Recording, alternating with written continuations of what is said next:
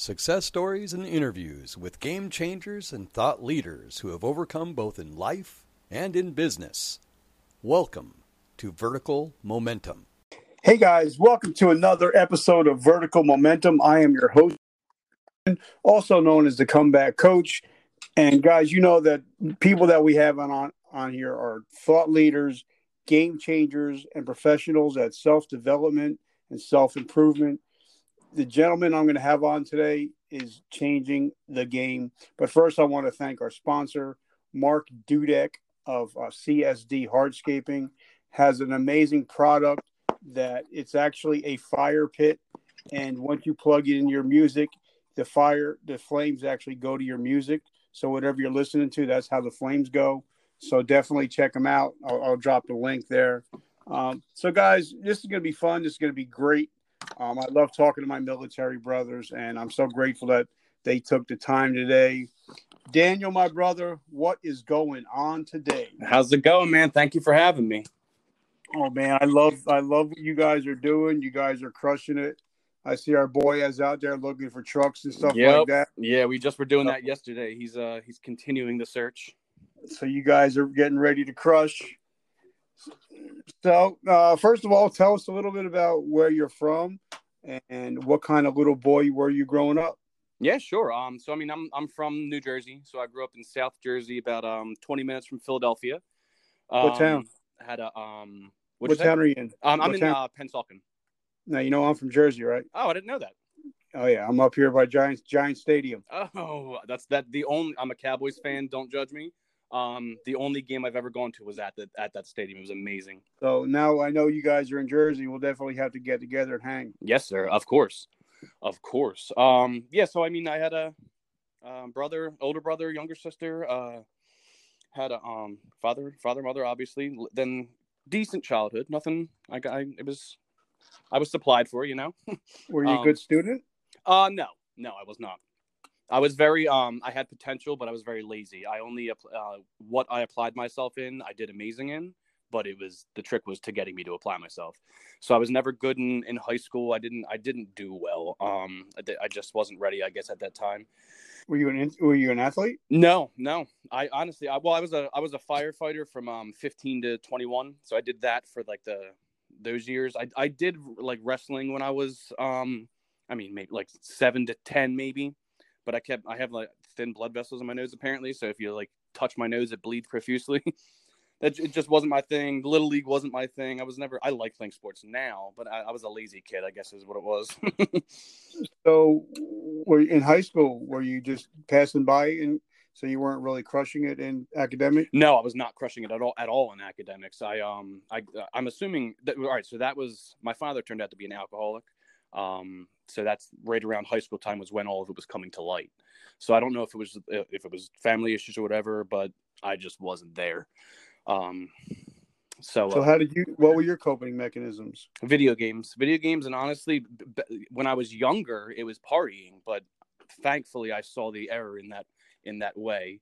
Um, with my after, after the military or during the military, even it was never really a um, priority of mine. So what what what games were you a big were you a sports game? You, no, uh, I was shooters forever. I was Halo, Call of Duty, all of them. I did them uh, all the time. Paint. I, I would I go love, paintballing too. I loved when the first Halo game came out. That's what got me into video games. Because we were deployed in like 2003. Mm-hmm. And we actually had two separate rooms with four computers with four TV screens set up and two teams just playing just playing uh playing that game for like hours. Yep, Shoddy hours. Snipers was the best. Nothing beats Shotty Snipers. Yep. So we had a great time. So now, you know, I love everybody's recruiting story. Talk to me about your the day you walked into a recruiter. Yeah. So I mean, so mine uh, again. I think it was to to escape the the life I was currently living. I, I didn't had no motivation, no drive. I didn't have a purpose, and I could recognize that too. That was I think that was what was surprising me so I decided to go. I actually um, tried enlisting in the Mar- in the Marines first. So in uh, I went to the Sicklerville. Um, it's in New Jersey. I w- the, right next door is the Army recruiting station also. So I went to the Marines first. Um, I have a chest tattoo from shoulder to shoulder. Uh, so they said that was going to be an issue. I had to get a waiver. I got arrested when I was 14. um, and that was presenting issues also. So after a, a year, it was literally a year of um, just back and forth with this recruiter. I was fed up with it, so I just went to the army recruiting station right next door. I talked to a he was an infantryman, the recruiter, and he said I can have you signed in two weeks. I said, all right, have me signed in two weeks then, and I signed and and I went and uh, I think I, I left two a month and a half to to two months before um after I signed my contract. So now, how did you do on your ASVAB? Um, I don't remember the exact score, but it was 65, 67, somewhere around there. So you chose to do what job in the military? I chose infantry. So I so when I took the ASVAB, I was 23. I went into the army at 23. Um, and I hadn't done any schooling or anything. I was working two uh, I was working a full-time job and a part-time job. Um, so I didn't do school yet. Um, so I was out of out of school for a long time. so I was surprised that I got a 67 if I'm being honest with you. so Um, where'd you go? To, where'd you go to basic? um uh Benning. So you were a little bit older than some of the recruits that Oh yeah. Yeah, yeah. you went. Yeah. So what, what was it like going there and being from being from Jersey? Number one, Um, we're, we're so we're a different we're a different kind of people. Yeah, we are. The whole the whole wooder, me saying wooder, that I mean, Yeah. listen, I was in the army for 5 years from the day I joined to the day I left that was brought up. It was never that was a continuous joke. Um, but I think so I think the drill I think the drill sergeants knew what it was. They knew I wasn't as immature because I still was immature, but I wasn't as immature as, the 18 year olds, 19 year olds coming in. I, I had some life experience and it showed. So um there's the PG, the platoon guide. um, it's ba- it's basically throughout basic training they make different people um in charge, quote unquote, in charge of. They represent the platoon, teaching them leadership tactics or leadership skills. So I don't know if my drill sergeant thought I didn't have any or wanted to specifically hone in on mine, but I was PG for like a month and a half, and it was it was a very good learning experience. I think that set me up uh, set me up for success because I, I actually reached out to him. I'm- I'll, I'll tell that later, obviously, but I reached out to him uh, after in a, a combat occurrence when I went to Afghanistan. Now, did you, you know, because some people take to the military. Was it something that you took? Yeah, to? immediately. It's I understood. It's I didn't have that rebellious side. You know what I mean? So I knew what it. I knew what it was. I knew I was going to get talked down to. I knew I was going to have to do some some bullshit. I don't know if I can curse. I'm sorry. I knew. yeah. This this is your story, right, cool. yeah, I didn't know if I was if if, I, if it was going to be um sorry. All right, so I got blown up twice in Afghanistan, and I've I've some memory issues, so I may lose track. Um, It's okay. I got a TBI boom, too, so we'll be perfect we'll be confused Yes, together, awesome. None of us will remember. and nobody's gonna hear this anyway, so don't worry. no, yes, it. they will. Um, we're, we're putting uh, we'll put this right on our page. I promise that. Um, basic training. That's what it was. Um, Where was your first duty station? Fort Bliss. I only I was only at Fort Bliss. So I was in at Fort Bliss. It's in El Paso, Texas. It's as west Texas as you can get. It's um on the border of Juarez, Mexico.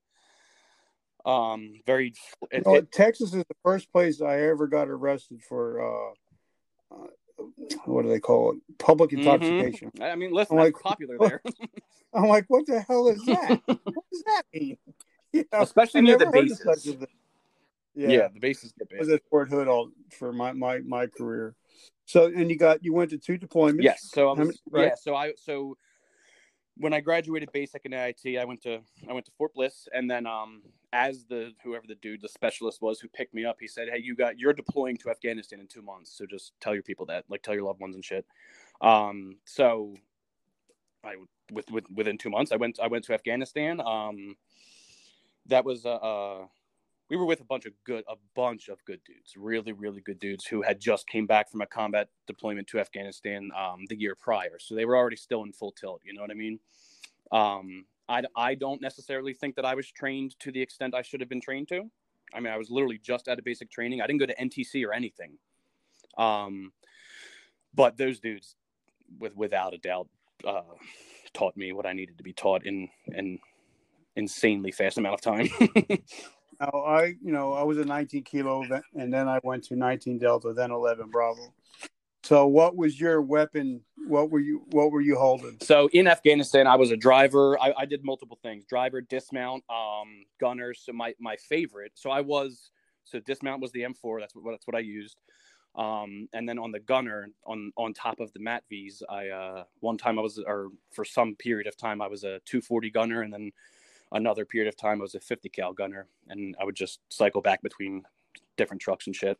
You know what? But you know, I was a tank commander, so you know, between shooting a 105 and then shooting 50 cal, going back to a 240 or M4, yeah, it's is no fun. you know what, it's it's almost like driving on the highway. You're going 80 and whatnot, and then when you have to get, get off your exit and go back into a 25, 35 area, it kind of feels the same way.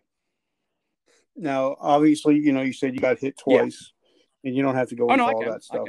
Um, so, um, you know, because a lot of people that I talk to now have, you know, struggling with, you know, the PTS, uh, depression, um, and I just interviewed some of my friends that we lost a couple of our our our uh, our battle buddies in in Afghanistan. Mm-hmm. And a lot of a couple of them came home with with survivor's mm-hmm. guilt so, I mean, what was your experience like over in Afghanistan? Yeah, I'm, I'm very so since I'm since I since me and Jane, James and I founded uh, co-founded Project Refit, I, I've been very um, open about my experiences, my PTSD, and all of that. So you can ask me any question you can think of. Uh, well, you know what the whole thing is about this podcast. You know, it, it's for self people that are interested in self development, self improvement. Mm-hmm. A, a, lot, a lot of guys, you know, especially we're all hoo hoo mm-hmm. and we think that you know we don't need We're help. Untouchable. And sometimes if we just hear somebody say, you know, I'm I was struggling and I needed help, and they'll be like, oh, okay, yes, uh, yep. It puts it into perspective. It makes it tangible, especially when it's somebody else, because then it's not. Um, I think we all have those little negative feelings about ourselves, whether we entertain them or not. They're there. Um, where when somebody else does it, you don't have that negative bias. It's you're you're listening to somebody else genuinely, and that's that opens up those doors and sparks the the further conversation. Yeah, so that's my whole goal. Mm-hmm. Now, people that listen to my show know I make zero dollars off my show, and that's by that's by plan. By choice, yes. And I think that's by what make choice. that's what's going to make it so special. You know, that's why we're just trying to impact lives, and you know, because you know we we can civilians can listen to us and be like, okay, but two army guys or two marine guys or two air force guys can just sit and talk shit mm-hmm. to each mm-hmm. other and we could crack on each other. Even Coast Guard, like, I'll make fun of a Coast Guard, but you you you signed a contract, so in my mind, you're equal. I don't. It's. And the funny thing is, like, if we're all in a bar, you know, we can pick on mm-hmm. each other. Don't let anybody don't else look at. Don't even look at my boy wrong. yeah, so you know that's one great thing about being in the you know in the military. We have our own lingo, we have our own slang, but we know whenever a brother's in trouble, you know, I got your six. Hundred percent. So talk about Afghanistan. Yeah, so I um so Afghanistan um I mean we were in firefights. I was in about a, a dozen firefights, I'd say. Um the first one, I, January 28th, it was the first time I ever uh, fired my weapon at another person. Um we got uh so in Afghanistan we weren't really in charge. It was the Italians that were in charge. We were FOB security. But my leadership, um, so my command sergeant major, he actually he died in Afghan or from wounds uh, suffered from Afghanistan. Um, he was. Do you remember Jessica Lynch? So yes. He was. Uh, his name is. Um, my sergeant major's name is Martin Barreras. His nickname was Gunny. So he um he was in the Marines for six years and then in the Army for 22. And he was um I'm I'm pretty sure he was uh, 75th Rangers the entirety of it of his Army career. Um he was command sergeant major of that, but he um he went on that mission to save Jessica Lynch. He like spearheaded it basically. He brought her to the helicopter and hand, handed her off to the uh, to the dudes, and then he went back and um, recovered uh, like the bodies of the uh, like the wounded and other people who fell during that mission. And then I was told also that he, uh, you know, the movie Black Hawk Down. He um, supposedly he taught uh, the actors in that movie how to portray themselves as rangers. So he was a very, very larger than life figure. Um, our deployment was the first one because we had like the FRG and all that. They would update, you know what I mean? They would update the families. They're doing this, they're doing that. They had a Fourth of July barbecue, whatever. Um, that was the first time his family uh, ever got a, an update on his stuff because he was Ranger, so everything was secret.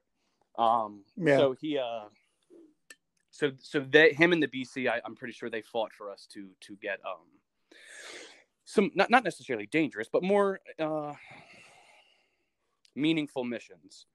Um, so they they started letting us do screen lines. So we sat on the edges of uh, villages, um, and looked if the Taliban were coming in or out or whatever. So we were on our way there, and then uh, we got a call from our CO, and he said, "Turn the fuck around right now. Um, we have five identified enemies. They got they got weapons, everything. Uh, engage on contact.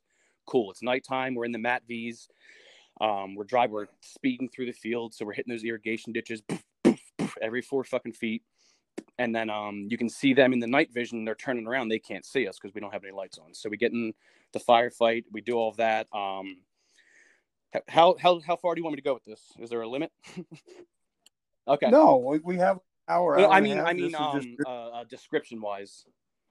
no, right, whatever okay. you feel comfortable. Like I said, you know, like I said in the in this when I message you guys, you know, you know, facts tell, stories sell, and I want people to know, you know, because a lot of people think the military, you know, they think war is what you see on TV, and it's, It's not.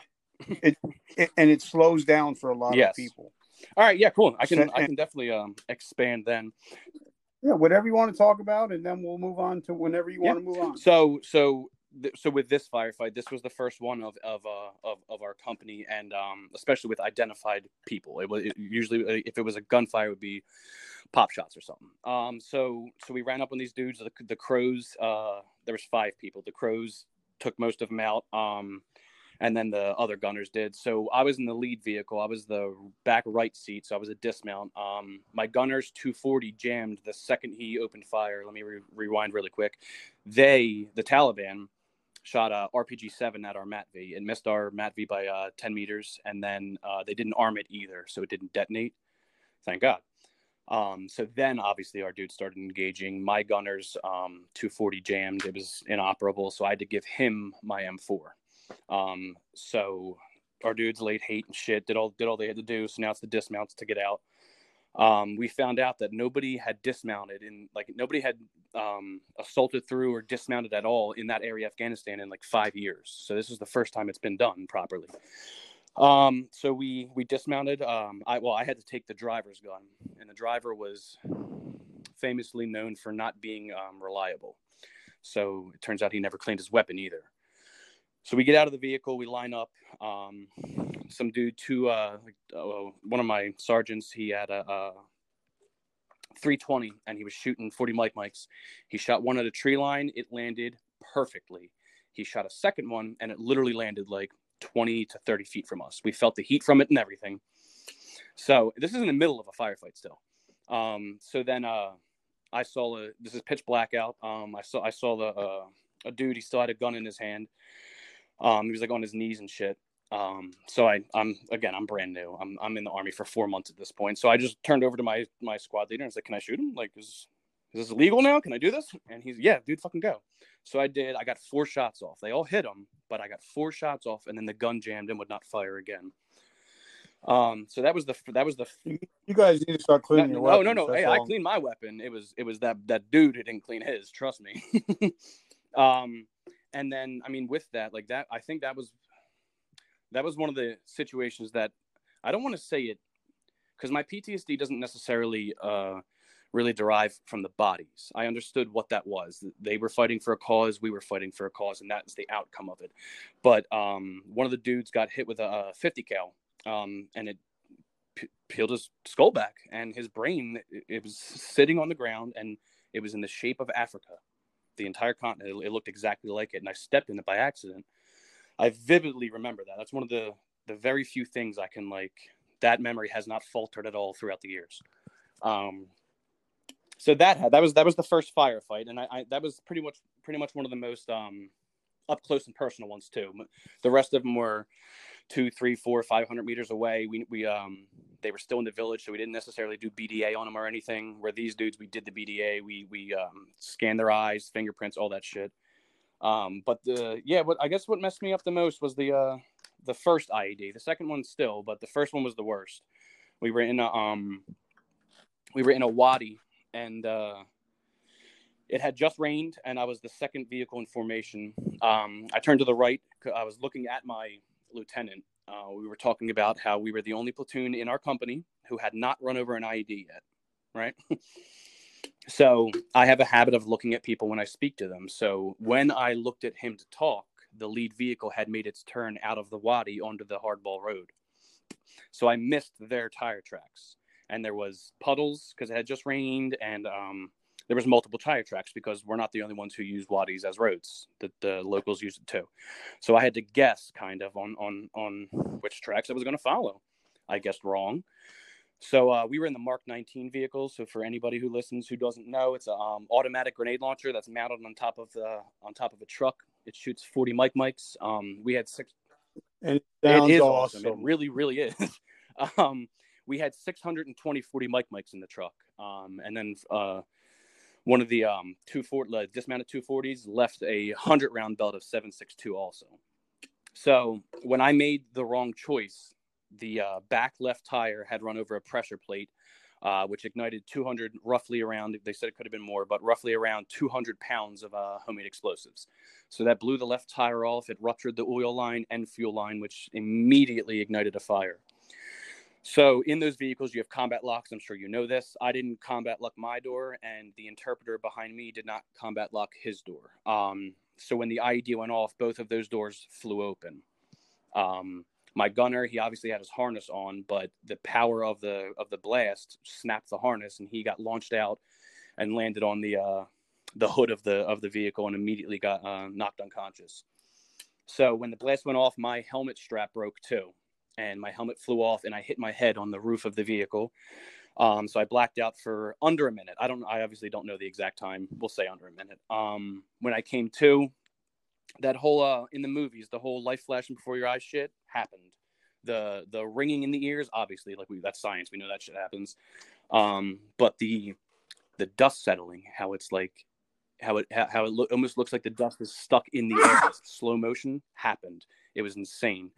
Um, so when I came to, I was on fire from my waist down. My legs were um, uh, uh, uh, like pointing out of the vehicle because I had tried to climb over the radio mount to get out of the vehicle, but my kit was too uh, bulky, so I couldn't fit, and I was in shock. So I didn't think like, hey, immediately take it off, you know. Um, so I'm sitting in there struggling, and I remember. This is what my brain lets me remember. I remember that I was just saying. uh, let me back up. I'm sorry. So out of those five vehicles, all four of them are tan. One of them is like the old army, like the multi, like the multi-cam. You know what I mean? Like the green, brown, tan, that the multicolored shit. Um, Yep, yeah, yes, yes, yes, yes. And then our um, my lieutenant was the only African American lieutenant in our company, so he was noticeable. Well, it turns out the Taliban put a hit out on us, and they put a hit out on our truck. So um, that's that's essentially what that IED was for, I guess. But I ran it over. Um, so I, yeah, I came to and I was on fire from the waist down. Couldn't climb over the radio mount. Um, I was freaking out. I'm on fire, like like a, a, a loud a loud man yelled that I'm on fire. Well, the gunner and I actually had the same therapist and psychiatrist when we got back. Um, and picture somebody burning alive, the blood curdling screams that come from that. That's what that's what I was doing. But my brain will not um, will not allow me to, to to to to remember that. So while that's all happening, the 762 was directly behind my seat, had started to cook off in the vehicle. Um, so then at some point, I finally uh, the dismount, the other dismount, um, was screaming at me to take my kid off, like, "Yo, come on, get to it." And then I, after after some time, it finally it finally stuck that I needed to um to do it. So I took my kid off and I jumped out. So I had no helmet, no body armor, no gun. Um, brought uh, the the the gunner had um got woken up by my screams. So he, as soon as I was jumping out, he jumped off the the hood of the vehicle and he jumped on top of me and covered me with himself and scanned the top of the wadi to make sure we weren't um we weren't being ambushed. So uh, then we ran to the to the lead vehicle and and, and got medevaced out of there. So that's the So now, Mhm. okay, you, you know, you, you leave Mm-hmm. Afghanistan eventually, eventually, and then you get Yep. home. And how long did you stay in after you got so after Afghanistan. four months after Afghanistan, I waived my dwell time and I went to Djibouti, Africa for seven and a half months. And it was during that deployment, my um, parents had started a divorce. Uh, so I was helping my mom with that. And just different life things were happening, that being one of the main causes. And I realized I'm probably, I, I don't feel the same as I felt before. And I asked my mom, like, had she noticed anything? And she said, I noticed the day you came back. So, so she knew something was off. Um, but it's actually It's actually a funny story as to how I got um, diagnosed with PTSD. Okay. So go. after that second deployment, me and uh, one of my boys, Ford, uh, you know the game Fruit Ninja? Yeah, we were playing it in Yes. real life though. So I had a kiwi and he had a kitchen knife, and I threw it up and he would cut it. So I was wearing a gray like Hanes shirt, and the kiwi hit me in on on my nipple, and there was a wet spot. And he was like, "Oh, you're lactating." I was like, "You just hit me in the tit with a kiwi, dude. Come on, let's be serious." So I lifted my shirt up and I squeezed my nipple, and like pus came out, like yellow liquid. And I was like, hold the fuck up. So I checked the other one and the same exact thing. It turns out that I was under so much stress that my hormones were just fucking outrageous. Um, and I, I need it's so he, the the PA, the doctor said it's either breast cancer, brain cancer, brain brain cancer, testicular cancer, or stress. I was like, dude, it's stress. Come on, let's be. I, Oh, yeah, I'll, I'll, I'll take. I'll take. yeah, like I know it's four. stress. So I had to go get tested for all of them. Um, I I can comfortably say I never want to get my um testicles ultrasounded again. The like not not a good time. It's not not nothing I'd recommend. Very embarrassing. um, but so it, it all the cancer shit came back clear, obviously. So he said you have to go to behavioral health one time. That's all he said. One time you have to go and talk. I said all right.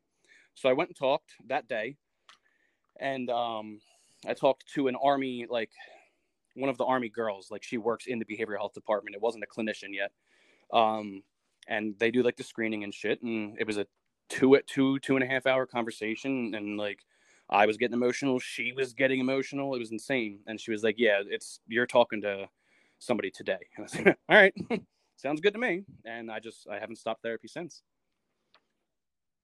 Uh, You know, and, and I love that I've been in therapy now officially Mm, eleven years, shit. and you know. it, it's, it's love it. amazing Uh, so talk to us about you know because you know now I've talked to hundreds of people, you know, Army vets, Navy SEALs, and we all have the same. No matter what branch of service, ninety nine percent of us when we get out, you know, we miss our we miss our Mhm. our compadres. You know, we don't have Yeah, a the purpose is gone yes Yep. And then for me, you know, I did over 23 years in the God. military.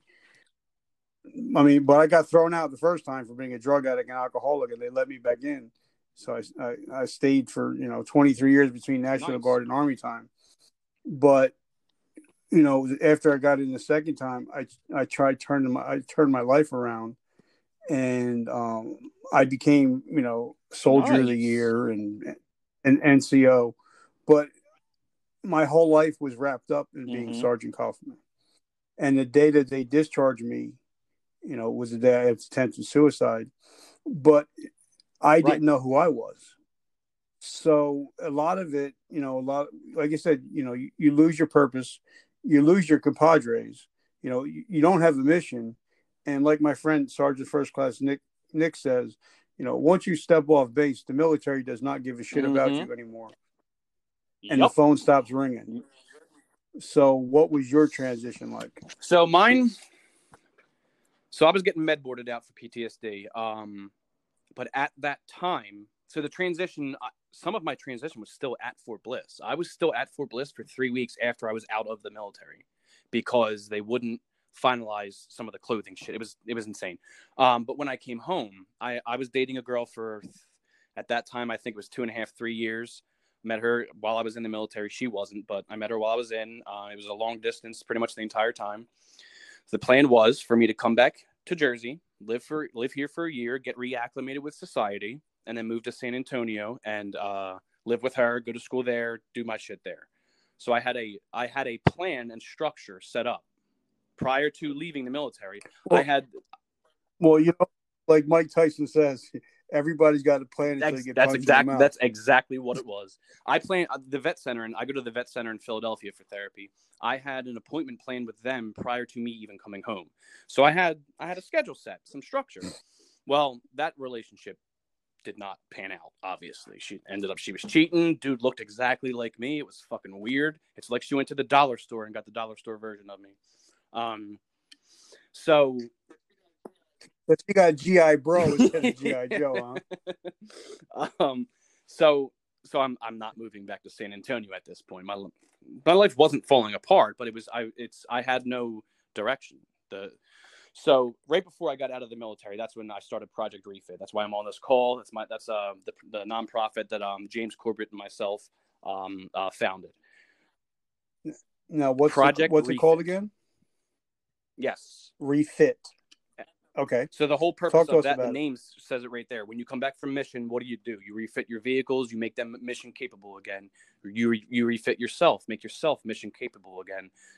When you get out of the military, how do you how do you make sure you're mission capable still? It's a very uncharted territory, so that's where we want to come in.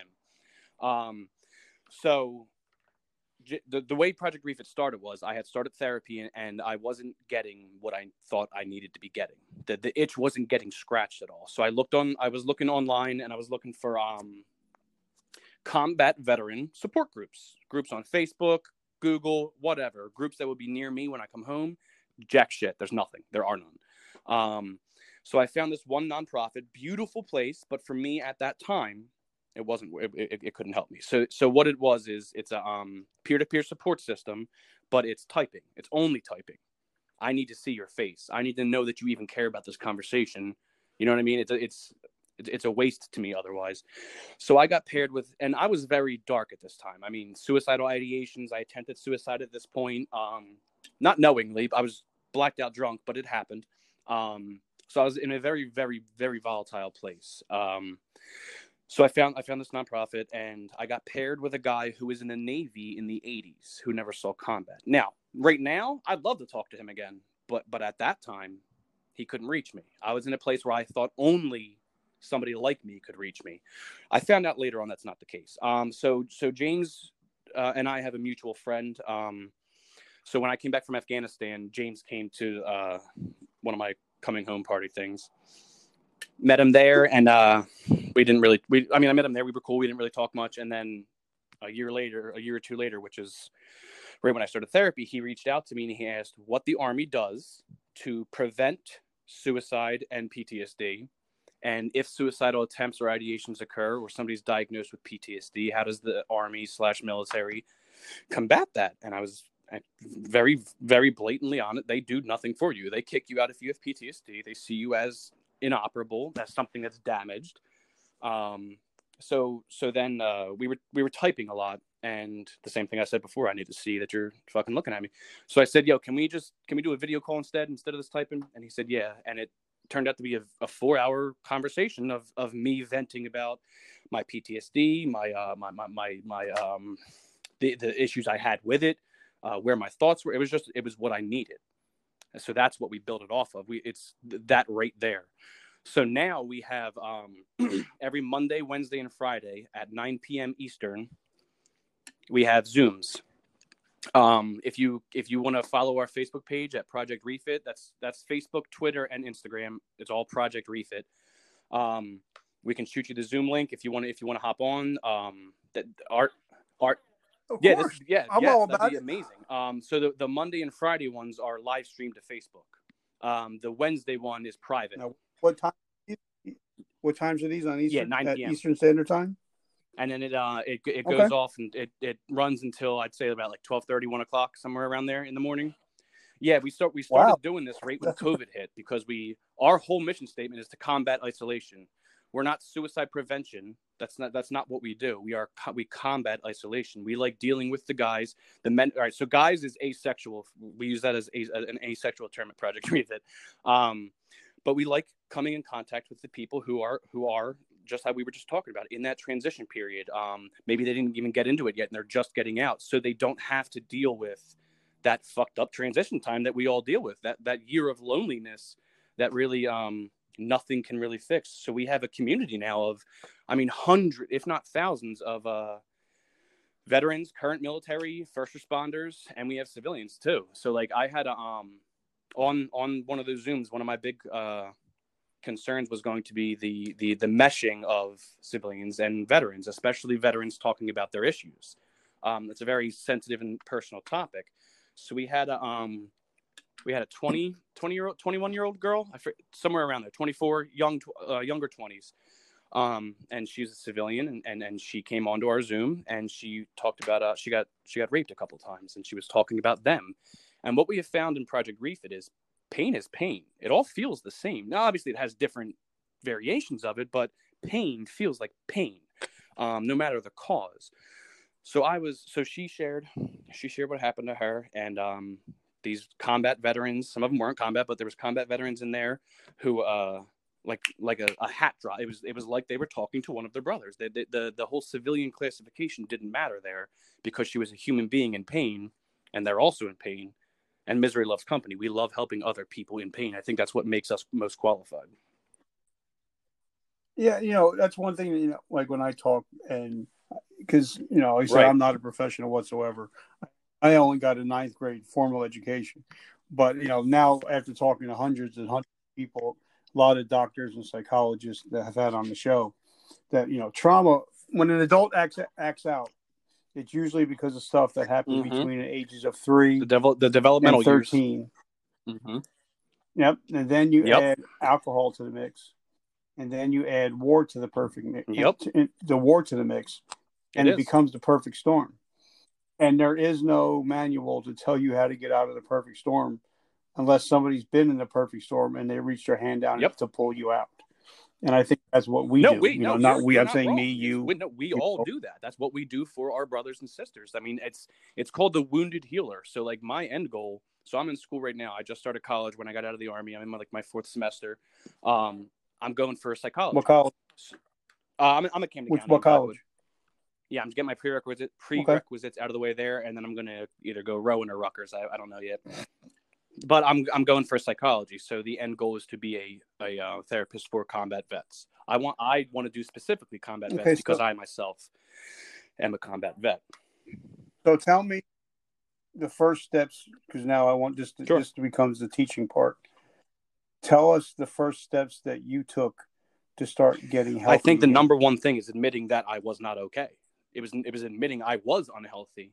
Um, I think we all find those safety mechanisms, whether they're healthy or not, they they alleviate the current pain. Um, and I think that's where we get lost. I would get lost in it. I never turned to alcohol or drugs. It was never my thing. I isolate. That's my drug. I isolate to an unhealthy extent. Um, so that I, I realized I had to start working on that. But it, it was really having those no shit conversations. Like you have to be able to admit you're wrong. You feel right. You feel like what you believe is is the absolute truth. But that's because of what happened to you. That's uh, uh, to me that I knew or I started to know just through the therapy um, that that wasn't that the way I was thinking was not the right way. Um, and I was open to criticism and open in, I was open to personality changes. There's there's certain things, you know what I mean? It was it was I did CPT uh, CPT cognitive processing therapy, um, and that was mainly focused around my uh, my first IED. So it was it was putting me back in that place and making me deal with the emotions I hadn't dealt with. Now I dealt with a bunch of them, but not all. There's obviously still it'll never go away, and I think that's I think I think the stigmas is what really does it, and that's another one of our mission statements. It's it's fuck stigmas, but we uh, put it in Latin.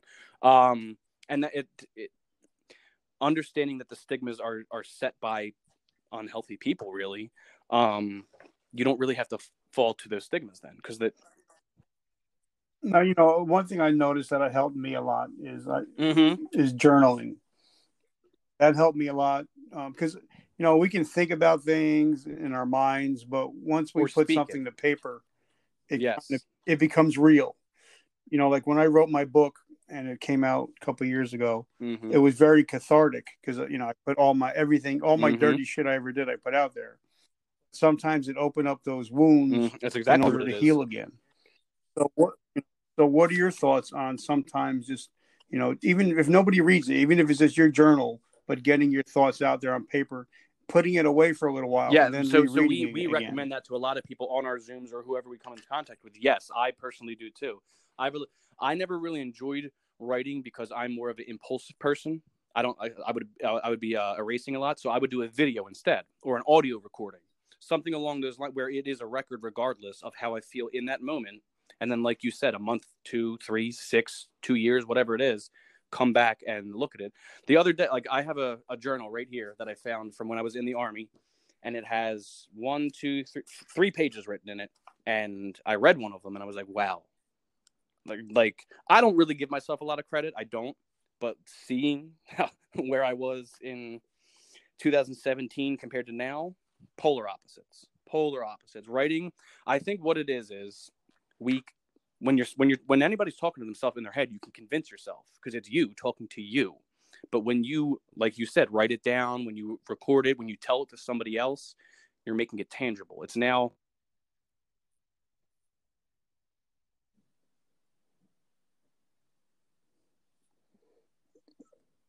Are you there, brother? You went radio silent on me for a second. Can you hear me? Hello, brother.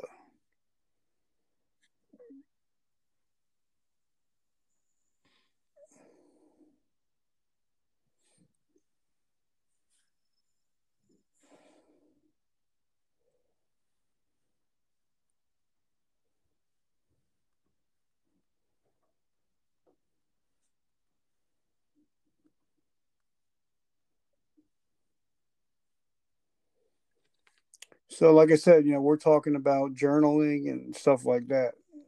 So we're, you know, I, I love journaling.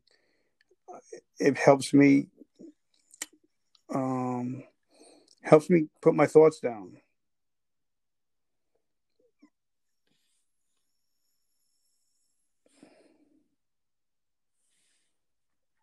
Can you hear me, brother?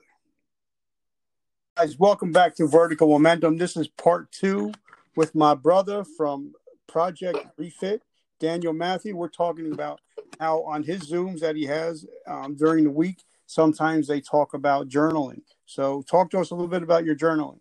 Yeah, so um, so I I journaled in the very beginning. I, I kind of fell off of it just because I don't. I, I think too fast, so I'm better at speaking. So instead of if you don't like journaling, um, recording the audio, recording a video of it, either way, re- putting a record of what you thought, transferring your thoughts into um, something outside of your mind brings a different value to it. It makes it tangible. It makes you um, it makes you be able to to process it from different angles. I think. You know, and I don't know if you know it or not, but we actually have a friend in common. Who's that? And she's been on this show. Her name is Megan Trapp. Mm. And yes. her episode should be dropping soon. So she's a, a great a great friend of ours. So now I love Project Refit, and I love it that we are Legion. Talk to us about that. Yeah, so that was a a, a, a slogan that we came up with. Um, we I, we see a lot of, I think that matters. Those types of com- the morale boosters, um, and and we just see it as we are a community. We are Legion, so we are there for each other. Um, I had one of my dudes call me at four o'clock in the morning. I had to get up. I had to get up in two out. It's that I stayed up for that two hours. It's just um, reaffirming that uh, that it's it's a community effort. It's a my my psychologist said it. Your traumas happened as a group. The only way it's going to heal is as a group. Another way we're we're doing that is um or combating it at least is uh um, we started a, a mobile base program. So we have a 24 foot long trailer that we're um we actually just uh FNS it's a um a yacht building company in um Delaware. They decided that they're going to build it for us, build the build the interior and everything for us. So it's it's, it's essentially going to be a mobile lounge. We're going to bring this mobile base to sporting events anywhere where our people will be to their house. We can go to we'll go to Philly to homeless veterans anywhere so we can bring the zooms to them so we can bring our our resources to them um and there's a whole sponsorship program with that um like the sponsors they're going to have their names engraved uh and and also on plaques in the um in the trailer itself, just to con- continue that um the the community effort. And then we also have a um an app. It's called Project Refit Blue Skies. It's on iPhone and Android, but it's a um it's a speakeasy system. So there's a password that I'll I'll send to you after. Um, so on this app, we're essentially building a social media app for veterans, military, and, and first responders, right? So they are the only ones allowed on the app. Civilians aren't allowed on the app. Um, so on this app, there's forums, there are resources, there's uh, uh, there's therapists, there's other um, veteran nonprofits on there. We're going to be putting therapists on, I should say. There's other veteran nonprofits. We have a um, back onto the Legion aspect of it. In the app, we're, we're sticking to the fire team mentality. So with this app, there's the um, event and, and listen feature. If say um, I put you on my fire team, I put you, James, and and three other people, um, and I have to vent. When I hit vent, my fire team are the first people who get notified that I need to talk. And if they don't answer in 30 seconds, it goes to it goes to the rest of your friends. And if they don't answer, it goes to the rest of the Project Refit community. So you're going to be answered basically. Um, and then also on that, there's going to be uh, different job opportunities. Any any veteran-owned businesses, like I said, that would that um that we can put in there. Your podcast, we can put in the app. Oh, I would love that. Yes, so it, it's and and and see that's the thing for anybody listen to this, anybody you know, any veteran businesses, anything. We don't we we don't really we're not necessarily asking anything. Like it's not like oh you have to do this for us to get you're a veteran doing something good. We're to put you in the app. That's just common sense. We're trying to provide as many healthy resources for people transitioning out, people in therapy, people trying to get into therapy we're trying to make as many resources as possible. One of the end goals is to be in the um, uh, what's the fuck the five day workshop. What is it when you get out the transition? Um, what was it the warrior transition unit or something? They've changed it so many times. It's the it's the five day. Um, they teach you how to do a resume, all that shit. We want. I want to be. I want Project Refit to be in that, so that people getting out of the military have know for a fact that there's a resource that covers X, Y, and Z for them, and they're not spending that year alone getting lost in the sauce and wondering what what the fuck could have I could I have done. And you know, talking about transitioning, um, you know, I've you know now that I've talked to I've talked to a lot of people and I've talked to a lot of CEOs of different companies and I and a lot of hiring managers, and they say most of the time when a soldier comes just gets out of the military and you know puts their resume in they don't know what they're looking at because we put in so much acronyms and shit. Mm-hmm. For them, it, their eyes glaze over and then they just throw it onto a pile. Yep. So I think that would be great. You know, do something to teach them how to to write a resume that will actually apply to them to and in the civilian world. Exactly. They do that. They listen. Like I've I never did a resume before, but in this in this five day workshop, I mean, the, the guy he he sat down and helped me build it. That's that's not my issue. It's I, it's people getting out. They don't have the reason. They don't have people to talk to. They don't have uh, anyone to vent to. Anyone to um teach them how to claim. You know what I mean? Claim a percentage. They don't how to use the GI or the post 9/11 or the VR&E. No, a lot of these people don't didn't have it explained to them.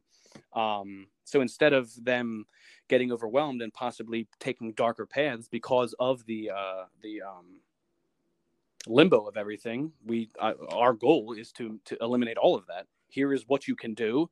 Here is who does it. Let us introduce you.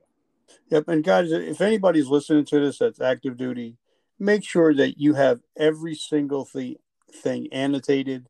Make sure that you have everything on paper in triplicate because when you go to the VA, it sometimes it becomes a shit show. Um, fortunately for me, the New Jersey VA has been great for me, and I can only speak for myself. But if you don't have the paperwork, make sure you do have, especially if you have to, if you you know went through stuff like IEDs, mm-hmm. and if it's not annotated, it never happened. It never existed, and that's the fucked up part to it all. But so, you're right. I was telling my I was when I was a team leader when I was getting out, I was telling my privates the same shit. I didn't believe in the whole don't go to sick call. No, if you if something's fucking wrong with you, you go right now. Go right now and get that documented, dude. I don't give a fuck what we're doing. Because and this is the way I, I talked to my dudes. This isn't a they knew it that it wasn't a career for them. They weren't staying in forever. So it, it's you're I agree with you. And at the very bare minimum, leave the military with a full copy of your medical record bare minimum just just to eliminate some of the time because if you go to the VA and then you're starting the process it's going to take weeks for them to even find your medical record bring that with you knocks all that time right off. Yeah you know because like like you just said you know everybody gets out eventually. Yep. Nobody's ever stayed and every you know everybody whether you do 20 30 years we're all going to get out. There's a life after it and i think people don't focus on that so now talk to us about how what kind of struggle you had finding work and a job afterward. So I haven't. I haven't worked after, and I don't think so. So with the IED came. Um, I didn't drive for five years after after uh, a little over five years after that first IED. I didn't drive in Afghanistan again, and I didn't drive in my in the civilian world. Um, I still have. I actually just witnessed a car accident a couple days ago, and it sparked some shit back up so that i mean that's a perfect example of how i'm still struggling with it. Um like i'm i'm not comfortable driving right now. And it's not it's not that there's a fear. I know there's no bomb. There's nothing like that at all. It's i it's my fear is that the impact and the sound of a car accident are going to be extremely similar to that of the IED because the IED did truly feel like a really I felt like I got hit by a semi.